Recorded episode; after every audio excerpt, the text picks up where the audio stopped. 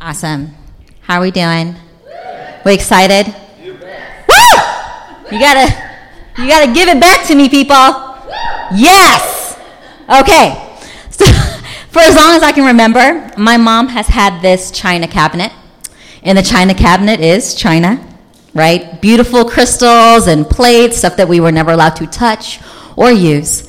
And this china cabinet traveled with us from California to Kentucky it was in storage units to apartments to houses, and it went with the family wherever uh, we went. And I remember being in college and I was having a conversation with one of my uh, friends, and he was telling me how his dad has this old Porsche. Oh, and the Porsche one day was going to be his.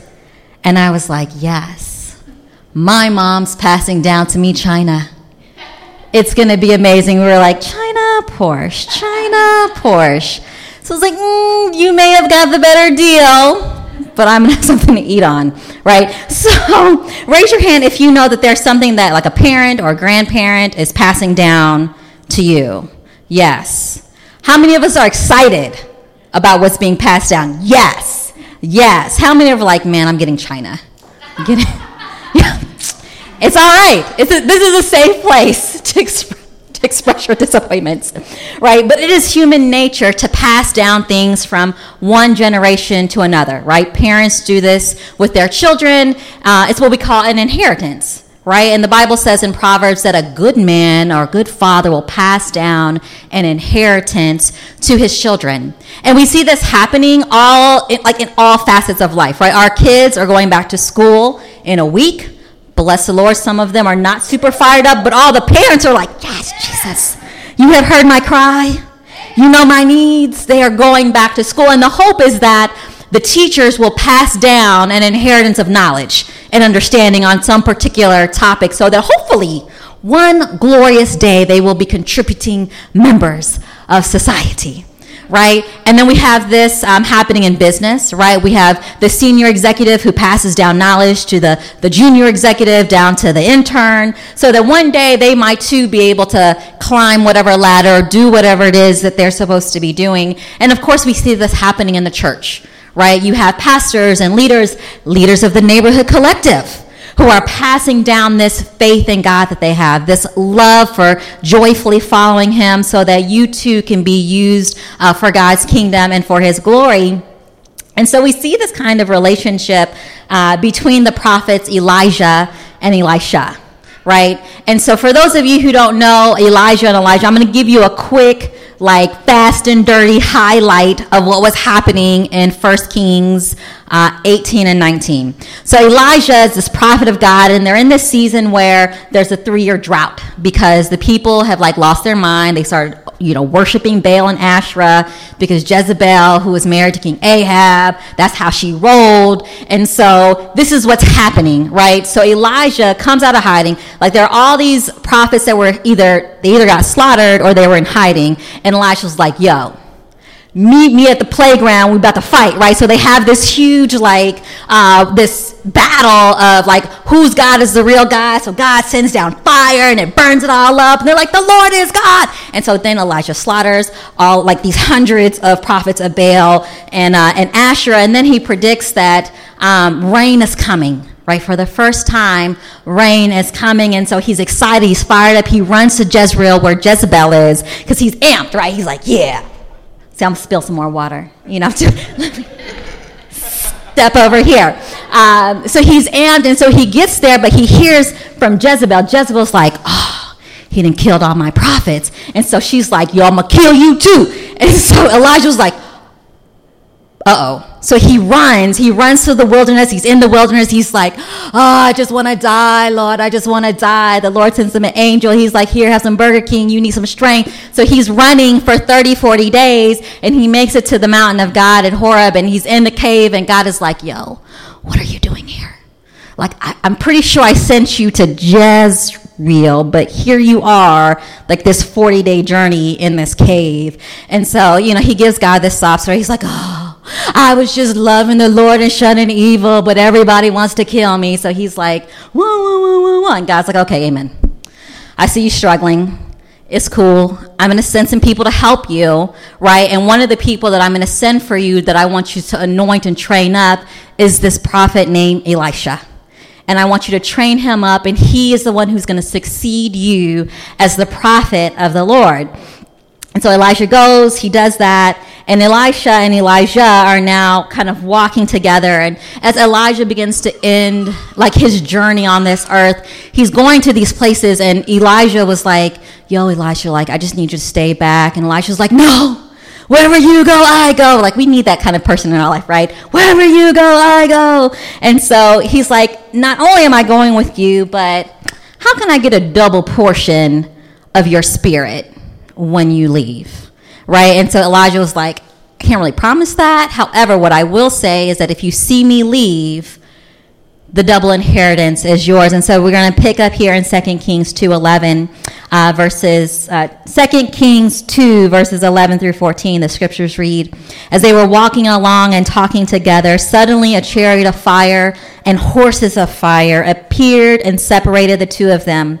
And Elijah went up to heaven in a whirlwind. Elijah saw this and cried out, My father, my father, the chariots and horsemen of Israel. And Elisha saw him no more.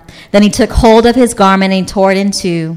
Elisha then picked up Elijah's coat that had fallen from him and went back and stood on the bank of the Jordan. He took the cloak that had fallen from Elijah and struck the water with it.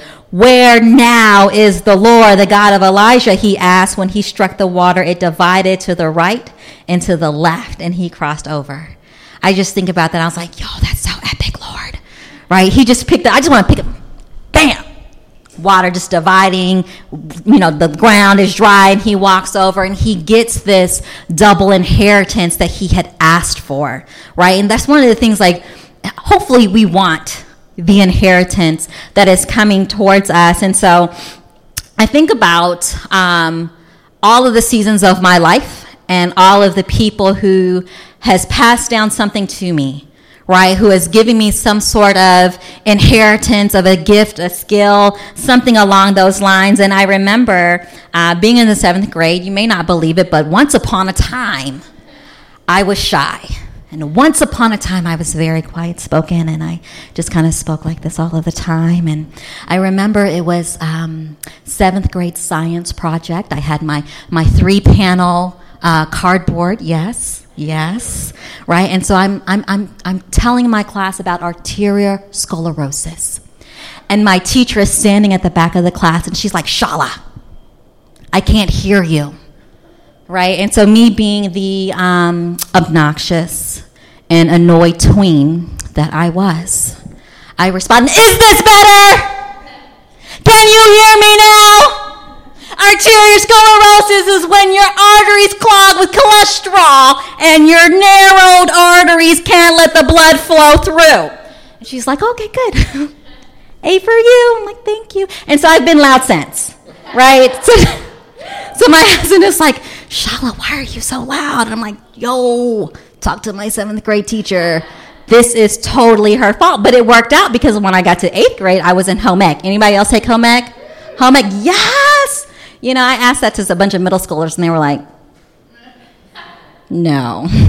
So I was, I was, I took home ec, and at the time uh, in Kentucky, it was the Future Homemakers of America was our club. It is now the like family, career, and community leaders of America because we're breaking through the glass ceilings now. Um, and so uh, when I was in the Future Homemakers of America, they had this star competition, which had like, I don't know, 20 or so different kinds of competitions. So I chose Illustrated Talk right? It was a speech competition. I had never done a speech competition. I had never done a speech before. But this is what I did. I didn't know I could draw, but I could. And this when you had a presentation, you didn't have like a fancy PowerPoint back in the 90s. You had like a poster board with some hand drawn things, and then it got laminated. Do we know what lamination? Do we laminate anything anymore? Um, so this is what I did, and so I went to regionals and I won regionals, and then I went to state and I won state, and then I went to nationals and I came home with a gold medal on a talk about the difference between a stereotype and a hate-filled prejudice. I didn't know that like this would be a part of who I was, right? And and all of the things, but this happened. And, you know, maybe if that seventh grade science teacher didn't inspire me to speak a little louder, I, would not be here today. Um, and then I remember there was um, a volunteer youth leader, uh, Sister Kathy Thornton. Um, and she used to pick me up and she got me involved in Bible quiz. Um, so in the Assemblies of God Church, there's a Bible quiz competition, um, and I loved it. I was this, you know, kind of nerdy overachiever, and and it developed in me this thirst for God, this thirst for His Scripture and knowing the Bible and knowing the Word, um, and so it just took me into kind of Fellowship of Christian Athletes in high school, and then campus ministry in college, and then long winding career in creative, and then suddenly I'm here and this is kind of what I do, right?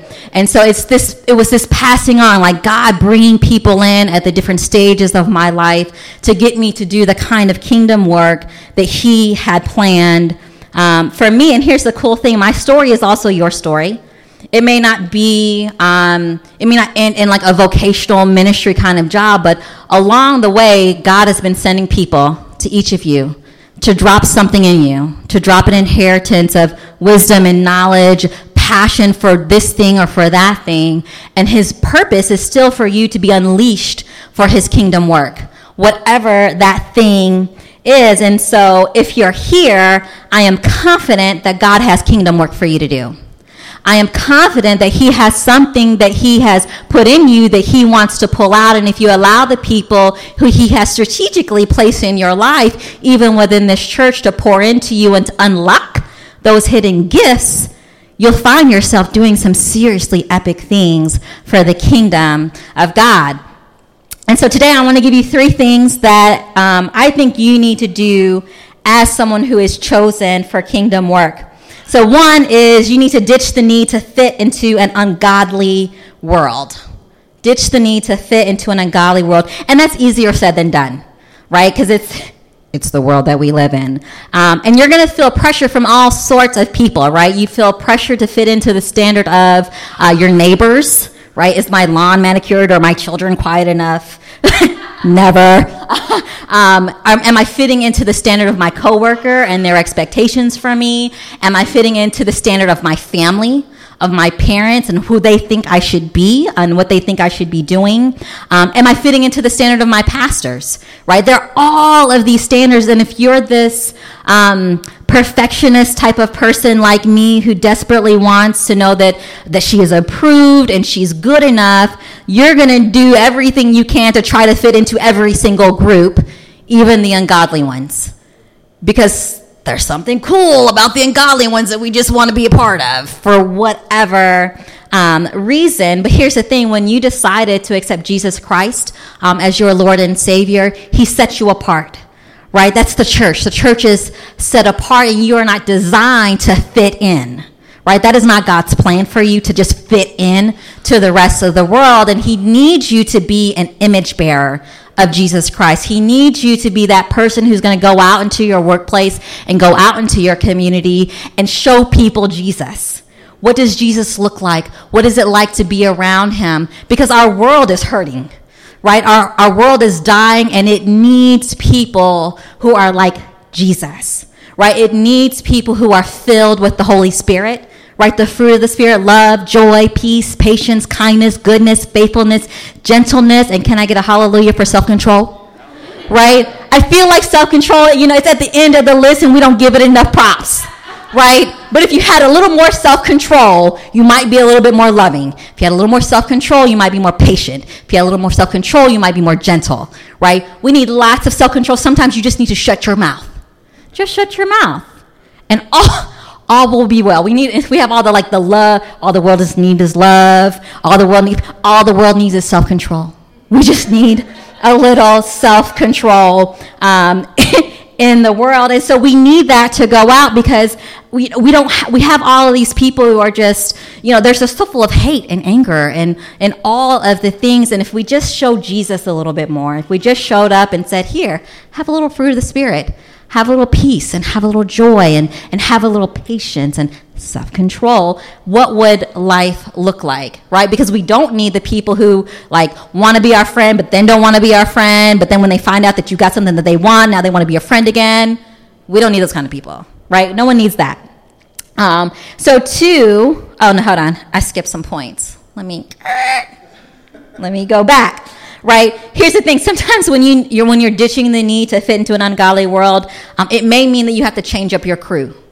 It may mean that the people that you're hanging out with are not the people that you should be hanging out with. Um, there's a scripture in 1 Corinthians 15:33 that says, uh, "Do not be misled. Bad company corrupts good character." Right?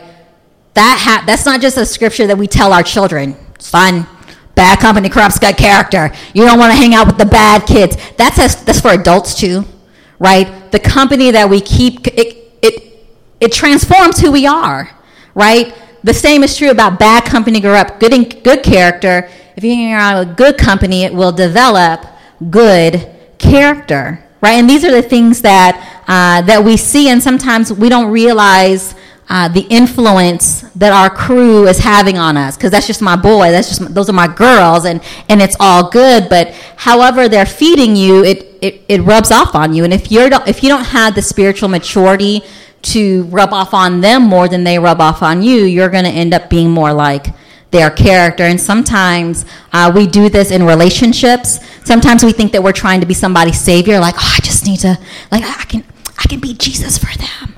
But we don't realize that as we're trying to get them to the foot of the cross, they're trying to get us to the doorstep of hell. And we need to be able to, to just have wisdom to look and see what's happening, right? Think about Jezebel, right? Jezebel influenced all of Israel. They were worshiping the Lord, and then home comes on the scene with all her prophets, and now the scripture said that they were wavering between two opinions. They were wavering between the worshiping God and the worshiping Baal, and somehow they tried to do both. You can't do both. That's not how God desires for us to follow Him. And I remember being in college and I remember walking to church behind uh, two of the guys in my campus ministry, um, and they were talking about being pure. And I'd never heard that before. I'd never seen two young men talking about how they need to be pure in their relationships and how this would honor God. And I was like, holy moly. Like, this is real. Like, this is like, whoa. But here's the thing it, it made it so much easier when I surrounded myself by other people who were trying to hold each other accountable to be pure for me to be pure as well. So that when I did get married, when I was dating my husband, we could maintain a pure relationship. So much so, so, so much conviction that our first kiss was on our wedding day. Because we were like, we don't want to cross any lines because God means that much to us whatever it is that we desire, whatever it is that we want, falls in comparison to being able to give God the glory in our marriage and in our life. And we didn't want to put each other as idols. Because that's my nature, right? I would have told you, like, put you on a podium, like, yes. And he's fine, too. So I would be like, yes, Jesus. Yes, you look just like Jesus to me. Right? But God, God, God taught me a very clear lesson in who I hang with right? I need to make sure that my crew um, are people who are influencing me toward Jesus Christ. Um, and if I couldn't influence them toward Jesus Christ more than they influenced me away from Him, I just need to love them from a distance, right? I need to pray for them from a distance, and that is okay. Two, shake off the naysayers who try to silence your faith in Jesus. Uh, there will be people who try to get you to be quiet um, about Jesus and the Bible. Uh, most of us live in Montgomery County, and what I've learned, I grew up in Louisville, Kentucky, which is the Bible Belt, right? Nothing happens on Sunday because everybody's at church, right? I've learned here in Montgomery County, especially in our schools, they don't really like Jesus. You can be anything and everything else but a Christian. We will support all the other things, but Christian, oh, you're pushing your faith on me. And I'm like, oh, you guys kind of suck. But right? This is this is this is the environment that we live in. They'll, they'll try to get you to be quiet about your faith but you have to choose to be bold. And you have to choose to be unashamed about your faith in jesus. Not that, that you have to like walk up to strangers on the street and be like boom! You need jesus and you need you i mean you could but i don't know if that's going to be the most effective ministry. But I'm reminded of this blind beggar named Bartimaeus that you'll find um, in the Gospels. And what was really cool is Jesus was walking through uh, the town that he was in, and there's a huge crowd following him because by now they've seen Jesus do all of these cool miracles, right? And the, the people are following him. And so uh, Bartimaeus catches wind that this is Jesus, right? So Bartimaeus starts crying out, Jesus, son of David, have mercy on me. And the crowd is like, shh, it's Jesus. Be quiet, right? And the scriptures say that he shouts all the louder, Jesus, son of David, have mercy on me. And he stops Jesus in his tracks, and Jesus says, Come to me. And so the Bible says that Bartimaeus threw off his cloak and he ran to Jesus. And when he got there, Jesus healed him of his blindness. But what would have happened if he allowed the crowd to silence him? What would have happened if he was like, oh, yeah, you're right. It's Jesus. I should just be quiet about my faith and the things that I'm feeling or going through or the healing that I need. He would have missed out on his miracle right? And here's the thing I bet you some of the people who try to silence him were also disciples of Jesus, right? They were probably like, oh, he's real important. He's the Messiah. Doesn't have time for this, right? We see them like trying to shoo away children as well. And Jesus had to tell them, no, bring the children to me, right? So I believe that sometimes you're going to come across some very well intentioned Christians who are going to tell you you don't have to shout that loud. You don't have to be that bold. You don't have to serve that much, pray that much, give that much. But here's the thing if this is what God told you to do, then you do that much each and every time because the thing that you're doing may not be what God has um, chosen for them to do right? You do what God has chosen you to do, and they have their own calling over here, or perhaps they may not be at the place of faith that you are, and that's okay. But don't allow people to, to dim your shine for Jesus because they don't understand it or they don't get it. Um, make sure that you are shouting all the louder.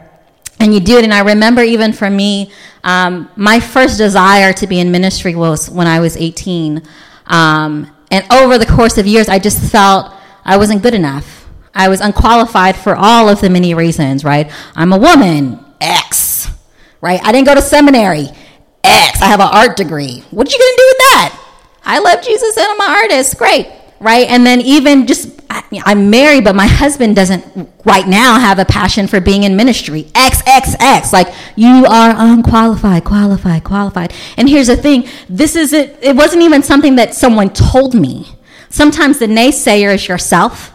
It's your own mind, it's your own thoughts, it's your own feeling, and you have to silence that naysayer sometimes more than the rest of the world.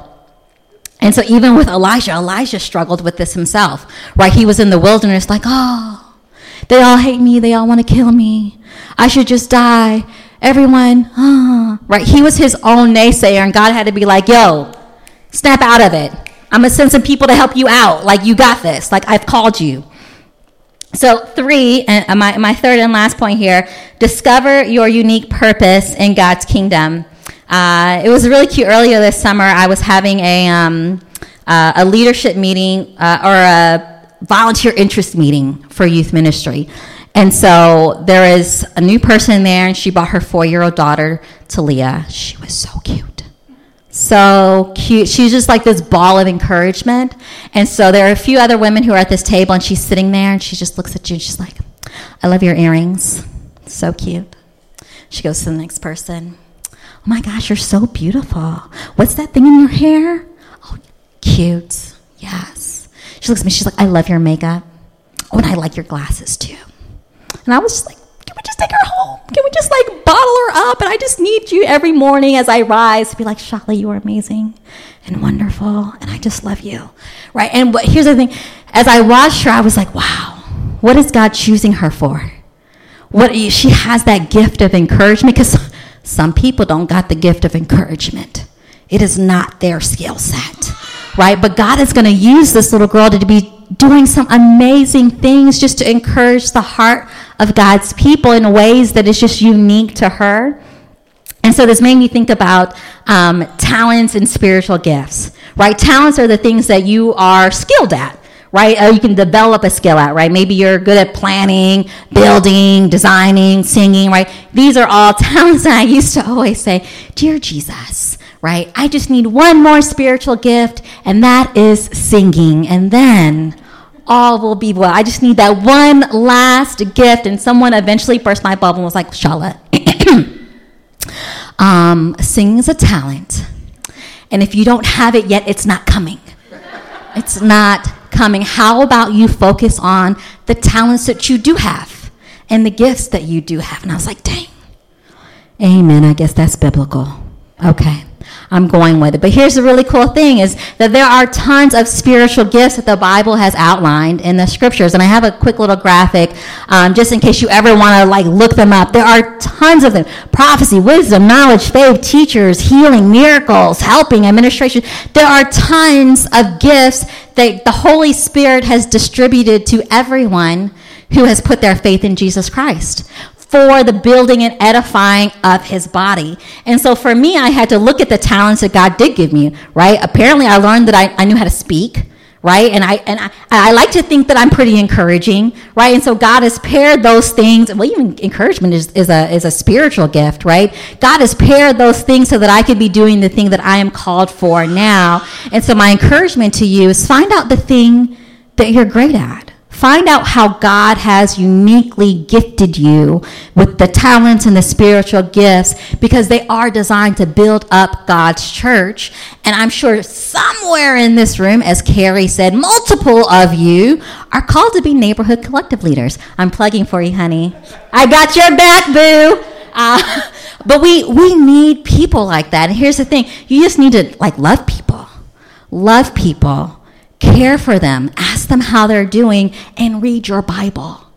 Yes, we should all be reading our Bibles. It is good. It is not the pastor's job only to read the Bible, right? Uh, but know what those things are. And here's the cool thing is that wherever you are in life, you, you don't have to be vocational ministry to be a kingdom worker right? Sometimes we think that, oh, you know, for God to use me, I've got to like do ministry things, right? God can use you wherever you are, right? So I'm Bible, what they call, I'm learning all these terms, bivocational, right? So I am a photographer uh, most of the time, and I love doing kingdom work as a photographer because there are so many women who come into my studio and they feel insecure and they feel like they're not good enough they're not beautiful enough they're not whatever they they're literally dreading having to be in front of this camera but it's like but I gotta have a picture on LinkedIn, so I gotta do what I gotta do, right? And so my hope is that as I'm working with them, I speak over the things, over them, the things that God would speak over them,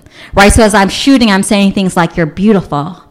You're perfect. Or work, honey, work. Like I am, I want them to experience what it's like to be poured into, right? And so as I am working with them, I might share, oh yeah, I also happen to work in youth ministry and I happen to do these other things or we're going on a ministry. I'm just sharing bits and parts of my faith as I go along so that hopefully when they're thinking about, oh, Shala is so uh, loving or joyful or patient, it's not just because Shala is a good person, it's because Shala is exhibiting the fruits of the Holy Spirit. It's because Shala is a Christian. And one day, maybe as I'm going through some things, I might remember that photographer that I was working with who, who, who encouraged me and I felt like a million bucks when I left. Maybe she will know how to help me get closer to Jesus right? So, what are the things that you could be doing where you are um, in your workplace, in your community, to be able to communicate um, that Jesus is real?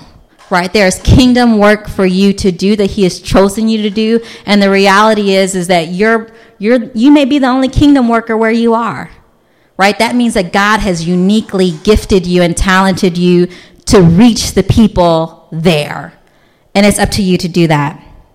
So, how has God chosen you for kingdom work? Uh, and I am confident that if you ditch the need to fit in to an ungodly world, and if you silence the naysayers who try to silence your faith, and you discover your unique uh, purpose in God's kingdom, God will unleash you to do some seriously epic things for His kingdom.